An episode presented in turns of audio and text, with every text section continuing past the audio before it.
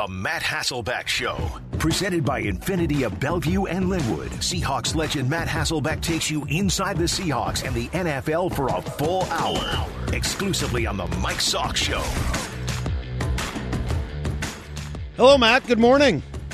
Good morning. What's up? Congratulations. You're a Ring of Honor member. Pretty awesome. Pretty awesome. I don't know if I have a voice still, but it was uh, this is just an incredible experience. Just to be back, never mind the Ring of Honor. Just to be back was was really neat. And uh, then on top of that, I was back for my own induction into the Ring of Honor. So I mean, what what? How could you top that? It was incredible. Yeah, tell me about it. What uh, what were the emotions like? Was there a moment that kind of got you emotionally? You know, I was just trying to get there first of all because I work on Sundays at you know Sunday Countdown in New York City. So I was getting there. My my wife and my son were racing there. My girls were playing. They had a game uh, at Brown University, so they came in on Monday. So I think maybe just the uh, the adrenaline of just trying to get there in time for this luncheon that we had had on Monday with Mike Holmgren and some of the other Ring of Honor members and executives from the Seahawks and some of my teammates. Uh, maybe that didn't allow me to kind of. Process it too much, but then they kind of surprised me with a couple surprises once I got there. And yeah, there were a couple of times where I was I was just basically trying to hold it together, and I really thought I'd be in danger of. Uh, you know, tearing up or crying or something. You see people do that sometimes once I got to the stadium. But for whatever reason, when I walked into that stadium, the the emotions that I was feeling were more like I want to strap it up and go play than uh, necessarily like getting sad or something like that. So it was it was definitely exciting to be back in that stadium, and um, you know I don't even know if I can replay it all, but it was it was neat. It was very neat. I don't want to say they could have used you, but you know maybe they could have used you based on scoring ten points in the game. Were, were, there people you saw that you know that you hadn't seen in a long time who who who'd you get a chance to see while you were here? Yeah, I mean it was it was pretty wild. Like there, I didn't know who was going to be there. Ironically, some of the basically everybody I mentioned in the speech, um, you know, there's some guys that maybe weren't there, but there were some guys that I, I ran into. Big Play Babs, I ran into Marcus Trufant, I ran into you know Lofa Tatupu. It was it was really great to see some of the people that uh, you know maybe you don't hear as much about, but they definitely had an impact on our team in terms of like um, obviously making plays on the field, but just in terms of the camaraderie on, on the on the sidelines, and then even you know on my way to go do touchdown city in in interviews like that i went right by the locker room. And as i'm walking by the locker room it's it's uh, a lot of the staff. You know people i don't think realize especially as much turnover as there is on a football team players who are in one spot for a long time you become really you become family with equipment guys, athletic trainers, the team doctors, PR. Like that becomes part of your family. And so seeing those people was uh, was super special. And you know, people probably don't know the names, but uh, anybody who played in Seattle mm. ever knows the names and knows how just incredible those, those those people are. Well, and not everybody got a chance to hear it. Obviously, folks at the game did. If you were watching at home, you didn't get to see uh, or hear the whole speech. Here's just a moment or two of Matt. We gave everything we had, and you gave everything you had the 12s, Seattle, the 206, the 253, the 425, the 509. 12s here in America, abroad, Hawaii, Canada, everybody. we did it together. Wow. Hey, what's up? You're excited. Here's it. Hold on, let me play a little did bit I, more. Did, Here, here's here's a little okay. more from Matt. Okay. Not only are we going to New Hampshire, Tom Harkin, we're going to South Carolina and Oklahoma and Arizona and North Dakota and New Mexico. We're going to California and Texas and New York. And we're going to South Dakota and Oregon and Washington and Michigan. and then we're going to Washington, D.C. to take back the White House. Wow. I, I, I, don't know who that is. You got so, carried uh, away. I don't know who that guy was. That's Howard I, I Dean. Promise you, no, I'm not sure I know who that is. Well, he but, did that uh, scream, and that was the end of his. Is he run. like a politician? He guy? was 2002. Okay. He he made that Yeah. scream, and that was. But there was one more clip of Matt that I don't know if you heard. Did Oh, you hear didn't this one? No. We will not go quietly into the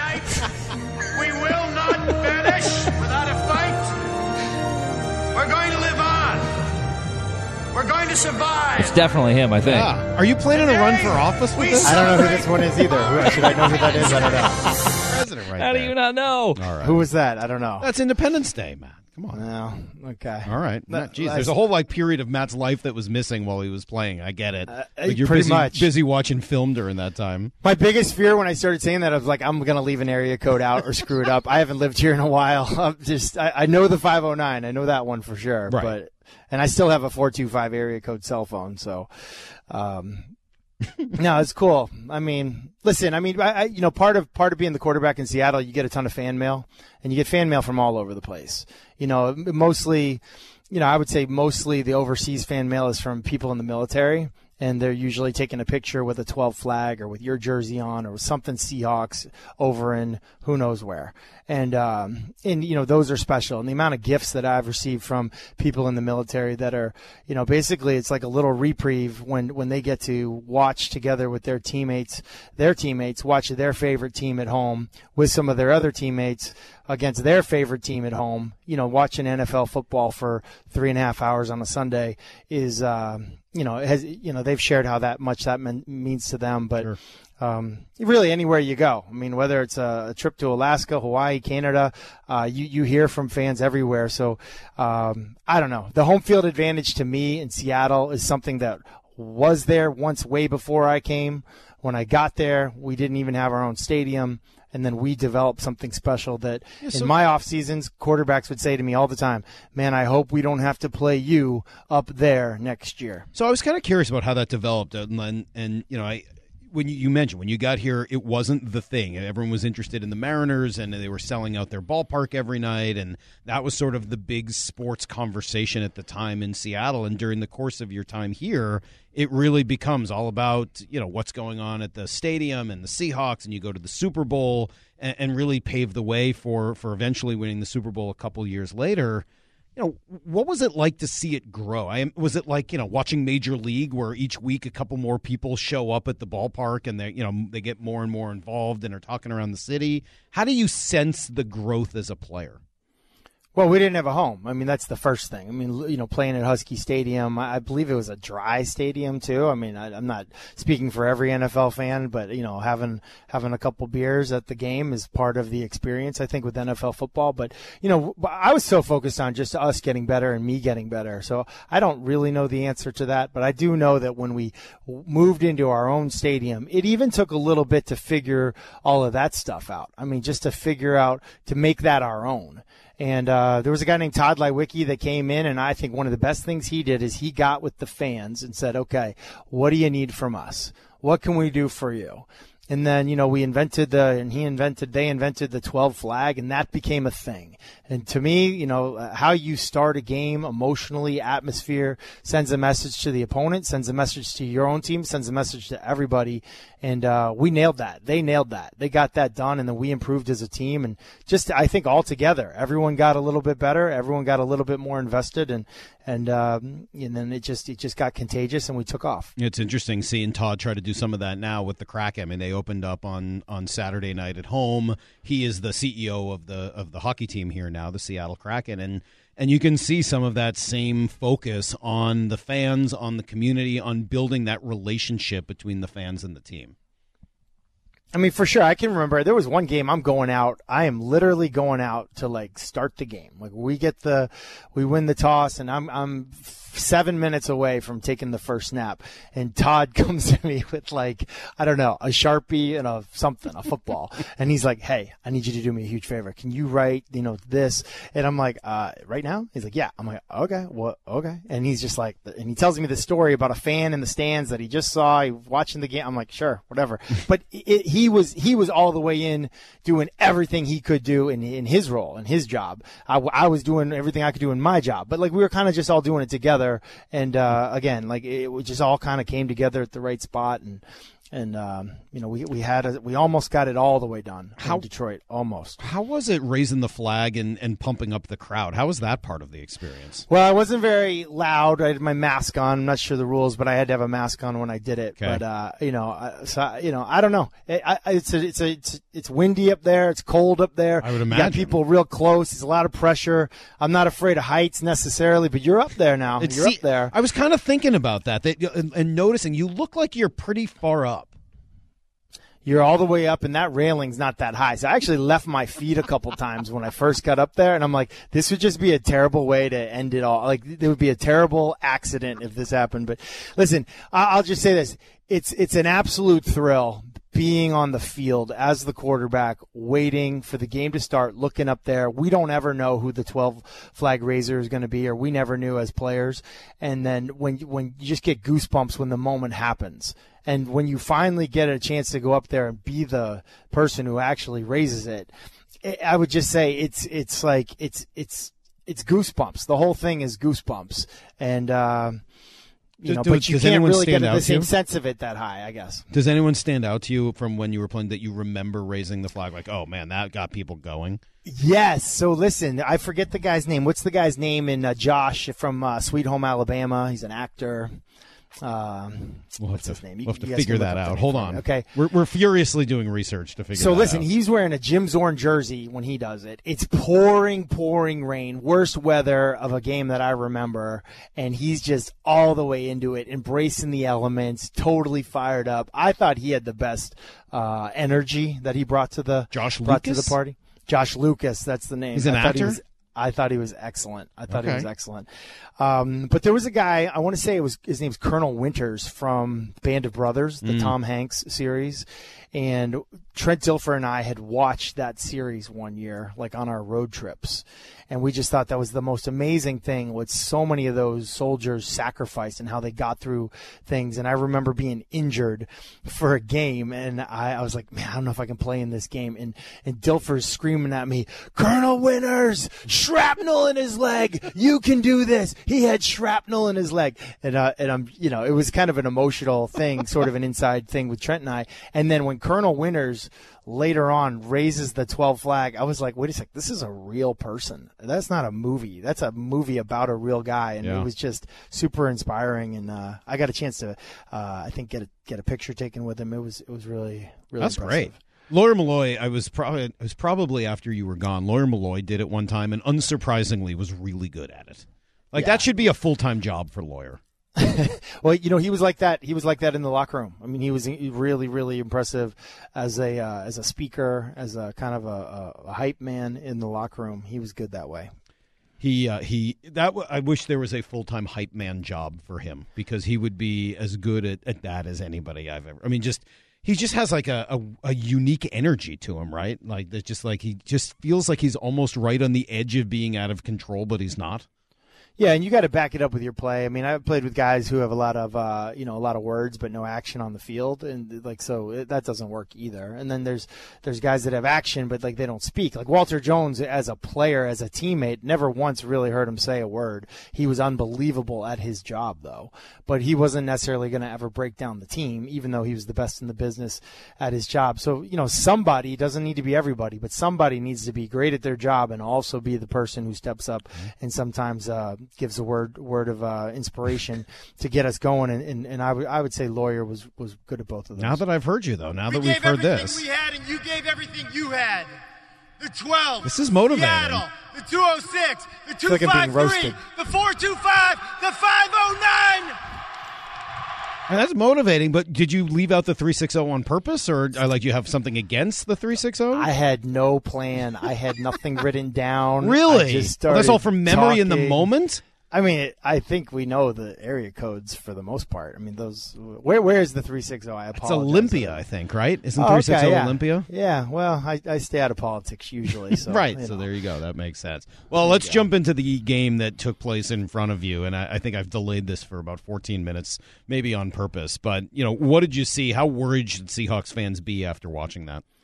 Well, it's disappointing, but I mean, if I feel like if they were to go play that game again and just have a different, you know, maybe a, a different plan from the get go, and then maybe also just get some calls and play a little bit uh, smarter, then they get the win. And that's just, I think, the disappointing thing about this team.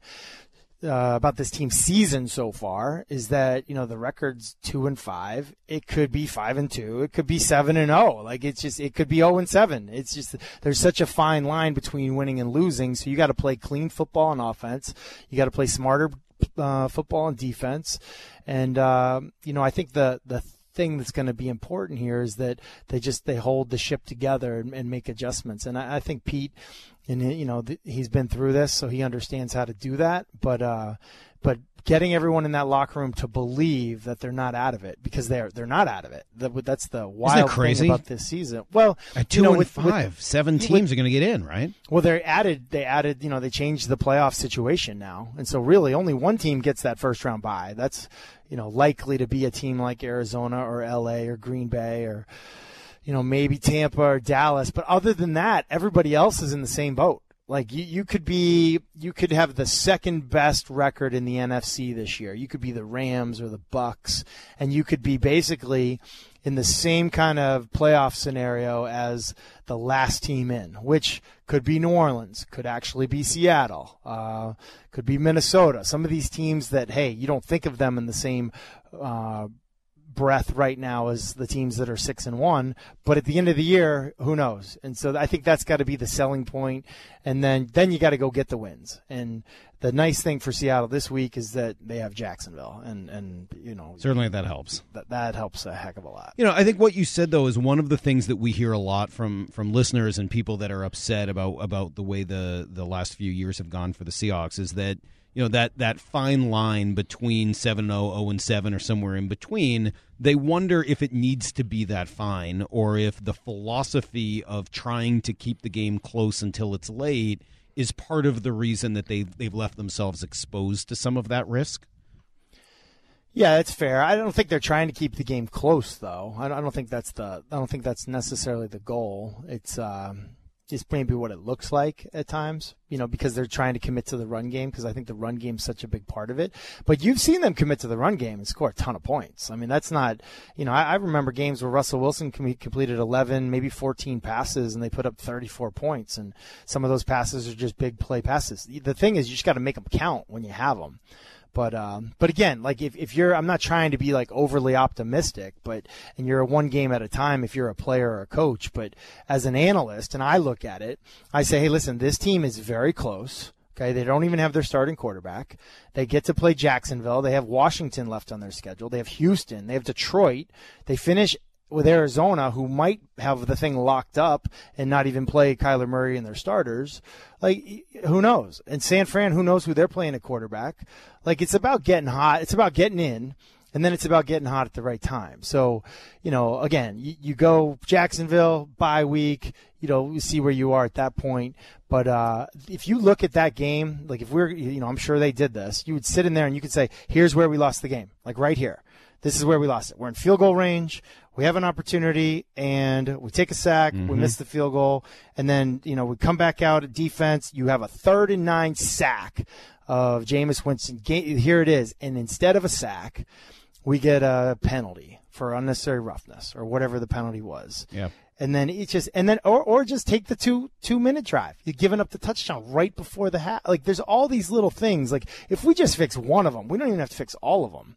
We're right in this game, and maybe we probably win this game. So um, again, you don't get a do over, but. Um, but if given a do-over, I think I think they could get this done. And they and who knows, you, you could you could you could get to see this team again in the playoffs. And again, I think I think the plan defensively will be much more like it was in the fourth quarter, and not at all like it was in the in the first. So how does that take quarter. time to develop over the course of a game? I mean, everybody knows Alvin Kamara is their best player offensively. Jameis Winston has struggled badly when he's been asked to throw the ball deep down the field. How does something like that develop? Uh, uh, some some of those um, some of those changes over the course of a game, those adjustments. How does that happen, and wh- why wouldn't it happen earlier? Some people are more of a game plan, offense or defense. You know, I think of the New England Patriots as an example. Um, they are going to be all about their scouting report. They're going to say, hey, listen, if you want to beat us, go ahead and beat us, but it's not going to be because of number 41. Alvin Kamara is not going to be the reason you win this game. He is not going to be a factor. Um, other people say, hey, we're not going to worry so much about you. This is more Seattle. We're not going to worry so much about you. We're going to worry about us. We're going to focus on us, and we're going to do what we do, and that'll take care of it. Uh, I, I agree with both of those philosophies. I would just say this: there's a handful of people in the NFL, and, and, and by a handful, I literally mean maybe five, who are absolute game wreckers, game changers. You need to adjust everything you do for those types of people. And there might be less than five. Alvin Kamara to me is one of those guys. If you if you if you take him away, uh, you have a strong chance to win the game. And and if you don't, you you're good luck. And and uh, and so I, I just think like maybe sometimes you watch film and you say, hey. Um, yeah, we got this. We got a guy that we got a guy for that, but you don't really know till you see him in person and you really say, ah, you know what, we we can't. We don't. He is that special, and uh, it doesn't happen very often. My it used to happen with us with Michael Strahan. Like we would never do anything different for for uh, for pass rush type people, really, unless the guy was like extra extra special.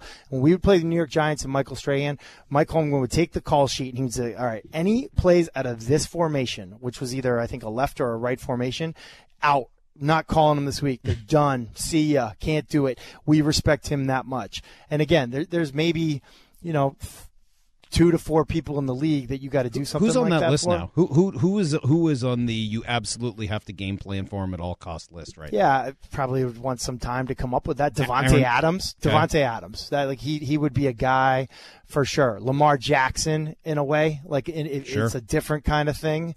Um, Aaron Donald? He would be he would be another guy. Yeah, I guess de- defensively, Aaron Donald, you're limited. That's an because of the interesting side. he plays. Yeah, well, you know, he's he's a three technique, you know, and so like, uh, I, I don't know, I don't know what you can do really. Like, what what are you going to do there? Um, you know, I know, I know for us when we played J.J. Watt, 'cause there were some years where J.J. Watt was that guy. We had a rule: we're going to only run at him. We will never ever run away from him. Hmm. He's got too good of a swim move that he'll chase down things from, you know, say the two hole to the three hole. But if we're going to run at him, then we're guaranteed at least an initial double tre- double team, or we have one and a half guys on him to start it. But it was a pain in the butt. Like you, you kind of have to throw out half of what you do because of how special those people are. And so to me, uh, if, I, if you just you know go back to Alvin Kamara, you know they're going to run two to f- six screens a game. You know he's going to get most of those, so that helps. You know they're going to isolate him on that uh, one-on-one backside. Like you, you know he's going to get carries. You know you know, and so it's hindsight. You know I know, but I thought they did an excellent job in the fourth quarter of uh, of having a plan for that. And then what you saw was you saw Jameis Winston having to skip someone early in his progression, and he ended up running the ball, and he ran the ball effectively. But I would rather, I think, and I think Seattle would now agree looking back, you'd probably rather lose a game because Jameis Winston decided to scramble for eight yards here and seven yards there, rather than um, you know death by Alvin Kamara catching the ball all the way down the field.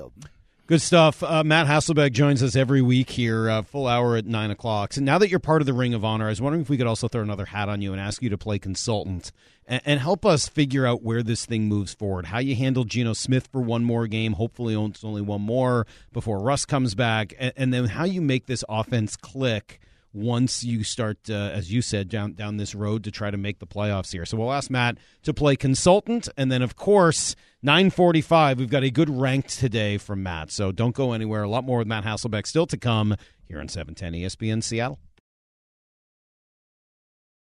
The Matt Hasselbeck Show, presented by Infiniti of Bellevue and Lynnwood, Every Wednesday from 9 to 10 powered through the Alaska Airlines Studio. on E 710 ESPN Seattle.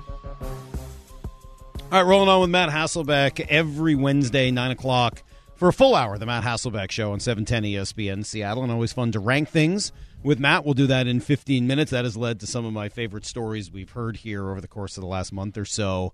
Uh, and Matt, of course, newly minted Ring of Honor member of the Seattle Seahawks going in Monday night. Mike Holmgren will have that same honor this coming Sunday. He will also go into the Ring of Honor. So coming up, we'll announce the Seahawks code word uh, for your chance to win a couple tickets to see the Seahawks host the Jaguars on Sunday. Be there as head coach, former head coach Mike Holmgren is inducted into the Ring of Honor at halftime. Tickets still available at Seahawks.com. I'll give you the code word coming up here in 10 minutes. Um, Matt, if I could ask you to kind of put your coach slash consultant hat on for a moment and look at the Seahawks offense and, and some of what has been ailing it so far this year, whether it was with Russ where it still wasn't quite clicking or now with Geno Smith.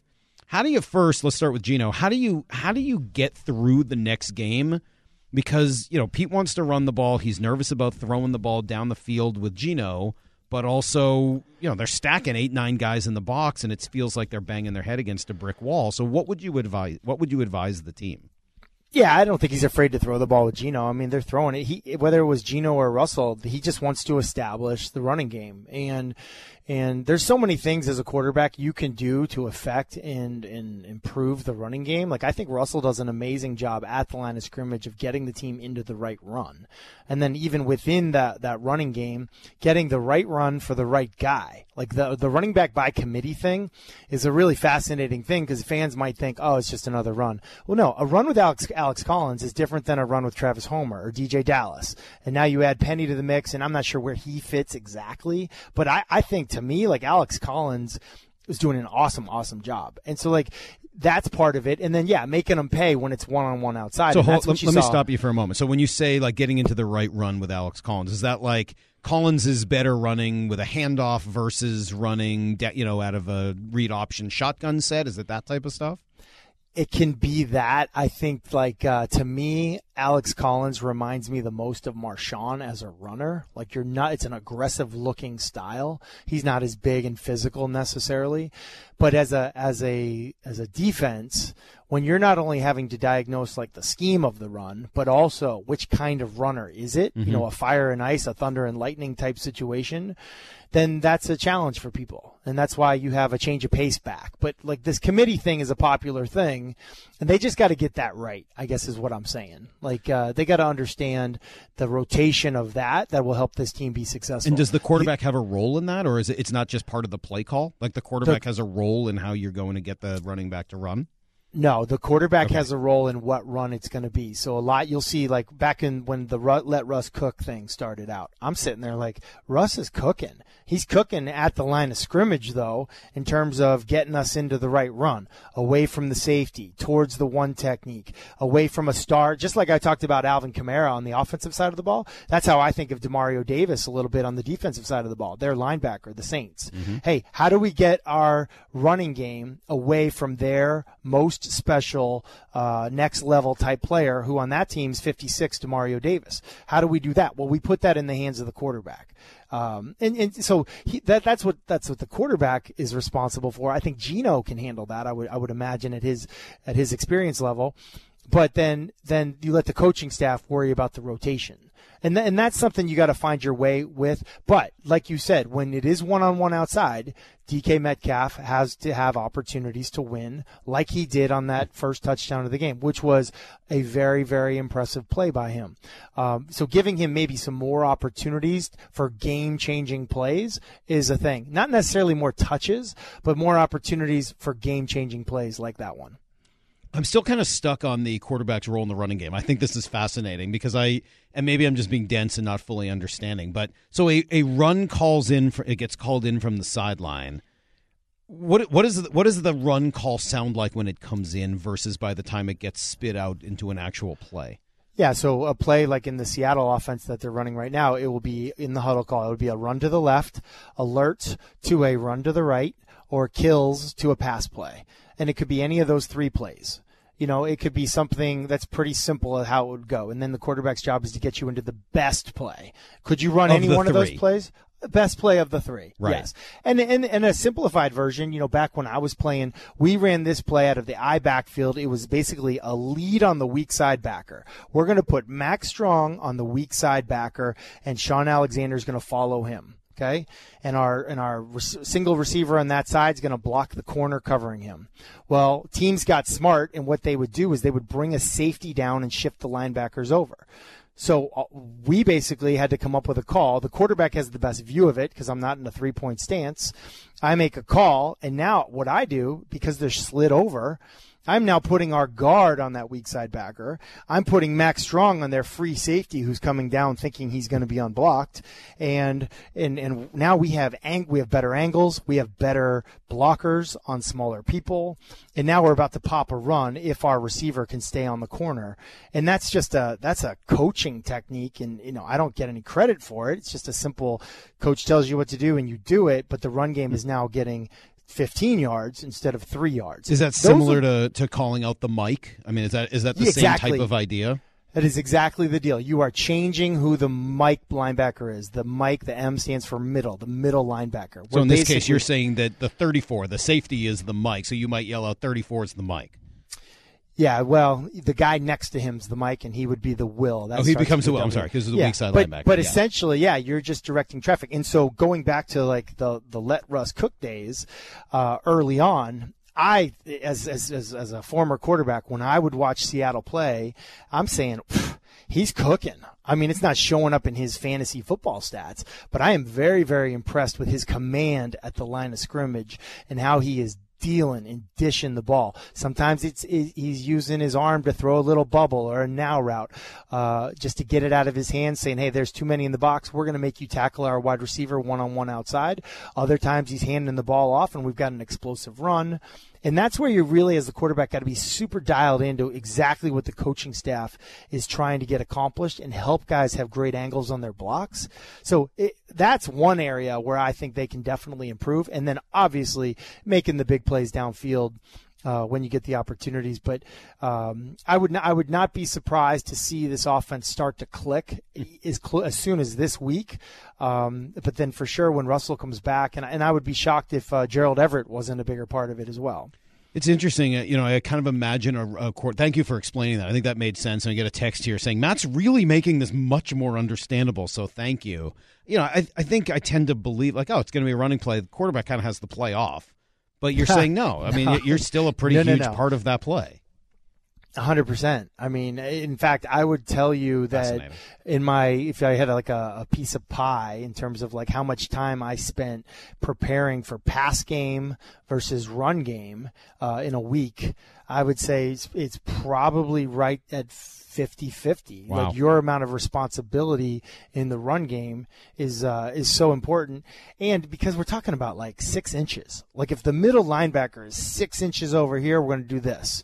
If that safety who is sort of trying to disguise expertly, and the funny thing about this is that we would get graded so hard on this. This is one of the reasons that we as an offense, when I was playing, we developed such great tempo in and out of the huddle. We would run plays so quickly because I knew it was almost impossible to read some of these disguises. So it was like, you know what? We're just going to get up and go, and you're going to be back there like trying to bluff us. It doesn't matter. Set hut, like we're going. we're we just snapped the ball. So good. You tricked everybody. You tricked yourself. Okay. Now we got a running back running right at you. It's funny. That's one of Um, the first things I remember you telling us uh, on Brock and Salk years ago, and and we asked you something about what, what when you knew that things were going well, and your answer was tempo, and, and how important it was to have some of that rhythm and tempo moving up the field. Well, you know what? When I was first in Seattle, I was so worried about grading out well in my run game checks.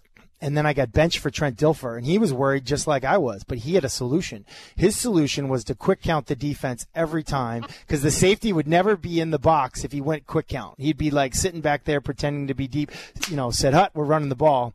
And when I got my chance to get back in there, uh, I was like, "Well, shoot, I'm just gonna do what Trent did." And and all the coaches were like, "Oh, I love this tempo. I love this tempo. It's really helping our offensive line. This is great." I was like, "Wow, amazing." Kind of stumbled into it. The way things work out by accident sometimes amazing. All right, good stuff, Matt. Uh, hang on a moment. We're going to come right back, and uh, we have a good ranked for you again. It should lead to some fun stories. We're not going to no no. Uh, I don't know if this is comedy gold today, but it's much more about honoring some of the great moments of your career. So we will do that together next. Don't go anywhere. More with Matt Hasselbeck coming up here on 710 ESPN Seattle. Got a list? Time to put it in order. Fred Dwumfor's house. Top five, top five meals that I have ever had. This is Ranked. To be honest, that list was really biased. Brought to you by Carter Volkswagen. Every morning at 945 on the Mike Salk Show. That top 10 list. I'm not buying that. Ranked. Yeah, it's been fun to listen to Matt tell stories, and uh, having him rank things tends to be a pretty good, pretty good way of forcing him to do that. So, Matt, what are we ranking today? Let's see. You go into the Ring of Honor. So there, today's a day to still honor you. I mean, we were sort of teasing you with the uh, with the speech earlier, but it's a day to honor you and your accomplishments and a fantastic career. This is, at least professionally, is this the highest honor you've received? Uh, I would think so. So listen, Monday Matt's Night Football- honors ranked. Yeah, so Monday Night Countdown, Randy Moss and ESPN, they did this thing like your top five plays as a Seahawk. Okay. So top five Seahawk moments or something like that. So I'm just gonna jump on that same exact list that they came up with with some stories maybe about those. Okay. those plays. So Okay? Matt's five top moments as a Seahawk ranked. Okay, I'm going number five. I threw a pass to Cam Morrah from Cal Berkeley. Okay, it's a hitch and go. He was one of our tight ends. John Carlson caught two touchdowns in that game. I think this was a touchdown to Cam Morrah. I'm not allowed to complain about the This is in the New Orleans playoff game. This this is in the wild card game, the Beastquake game, if you will. Cam Morrah runs a hitch and go, and it's a blitz, and it's one of the throws I'm most proud of because I had to throw it so early, and he catches it. But those two tight ends could have accounted for three touchdowns in the game, and then the next week in the playoffs, we end up only dressing those two tight ends. They both get hurt early in the game against Chicago, and we had to play the rest of the game without a tight end. Ruvell Martin, the wide receiver, had to play tight end for us, but Cam Morrah was like a receiving tight end who was just born too early, and that was just an unbelievable play by him, and I was psyched to be a part of it. So they put that number five on the mm. list. I like that description. Born to because those what do they call them now? Move tight ends or something? They call it. I mean, some colleges call it the Kelce position for Travis Kelce. you know, No the kidding. former quarterback that turned tight end. So right. he was. He had a good. He had a. He was a good player. That's number five. Cam Moore. Number four. Matt's greatest moments as a Seahawk. Number four, wild card game against the Washington football team. They had a different name back then, but we run this play 300 jet, X quick fly, quick Dino. Nobody's open. Shawn Springs is on coverage. Sean Taylor's on coverage, and I run to the corner. And this is the play I think we talked about a couple weeks ago, where I slide in and I outrun Shawn Springs, uh, my old teammate in Seattle. Something that literally could never happen. Give me a hundred tries, it might happen one time, like that movie Little Giants, and it happened on that play, and it was a special play, and we got the win that day. Um, very fun. So how do you think it did happen?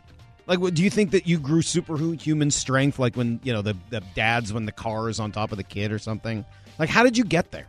I'm guessing I look really slow. Mike Holmgren would say giraffe on ice. When you run, you look like a giraffe on ice. So I'm thinking Sean Taylor and Shawn Springs are looking at me, and they're kind of like, well, he's not moving very fast. But I'm looking at them like, oh my gosh, I don't want to get hit by Sean Taylor. I'm going to run as fast as I can. So maybe it's like a very deceptive looking fast. I, I, I don't know. Shawn Springs I don't could hit a little know. bit too, right? My, it's funny. I don't remember him that much as a Seahawk. I know he played here. My memory of him is before he was drafted. He went to. He go to Ohio State? He went to Ohio State, Right. and they were awesome there, and he was awesome. They there. kept showing one highlight of him the year he was drafted over and over again, where he just blew some dude up on the sideline. And I was like, man, that guy can really hit for a cornerback. Like, it's the only thing I knew about Shawn Spring. So I get it. You're trying to escape two guys who are trying to kill you. He was such an incredible athlete that in practices he would play offense and defense for us. He was always trying to get Mike Holmgren to let him play offense as well. And uh, our he Mike Holmgren basically was like, "You become the best corner in the league first, then I'll let you play offense." And uh, he was top five, I think, but I don't know that he was number one. Between him Um, and Seneca, I mean, like, you really had some athletes on that team. We had some great athletes, and, and again, he probably knew me so well that he was like, "This guy's never going to outrun me." So that right. might have played into it. Number three. Number three, they put this 2002 Week 17 game against the San Diego Chargers down there on the list. It was a fantasy football Super Bowl for a lot of people, so maybe it made the list because I helped someone win their fantasy game that day. But our receivers played unbelievable. You want to talk about hits in a game that would now be penalties that were not penalties back then? Koren Robinson, Darrell Jackson catching balls in the end zone, taking hits. We threw for 400 and something yards that game. It was just, it was one of those games that was like cl- clinic in terms of the passing game, and Mike Holmgren was in a zone. So I told the story recently. Mike Holmgren was rumored to be getting fired after that game. We played so well offensively with these young wide receivers in that game that uh, you know he did not get fired, and thank goodness he Mm. did not because you know obviously the rest is history, and Mike Holmgren's an amazing coach. But um, that game, to me, if I could go watch a game, that'd probably be the game I would love to go watch. All right, two more still to go, and I'm I've been remiss, Matt. I was supposed to announce this code word, let me quickly tell people if you want to go to the game and see Mike Holmgren inducted into the Ring of Honor this weekend, uh, go to 710sports.com slash win and do so in the next 10 minutes. By the end of this show, be entered to win two tickets to see the Seahawks host the Jags on Sunday. The code word expires at 10. Details and rules at 710sports.com slash win. The code word is coach. All right, quickly, two left to go. Your top two moments as a Seahawk.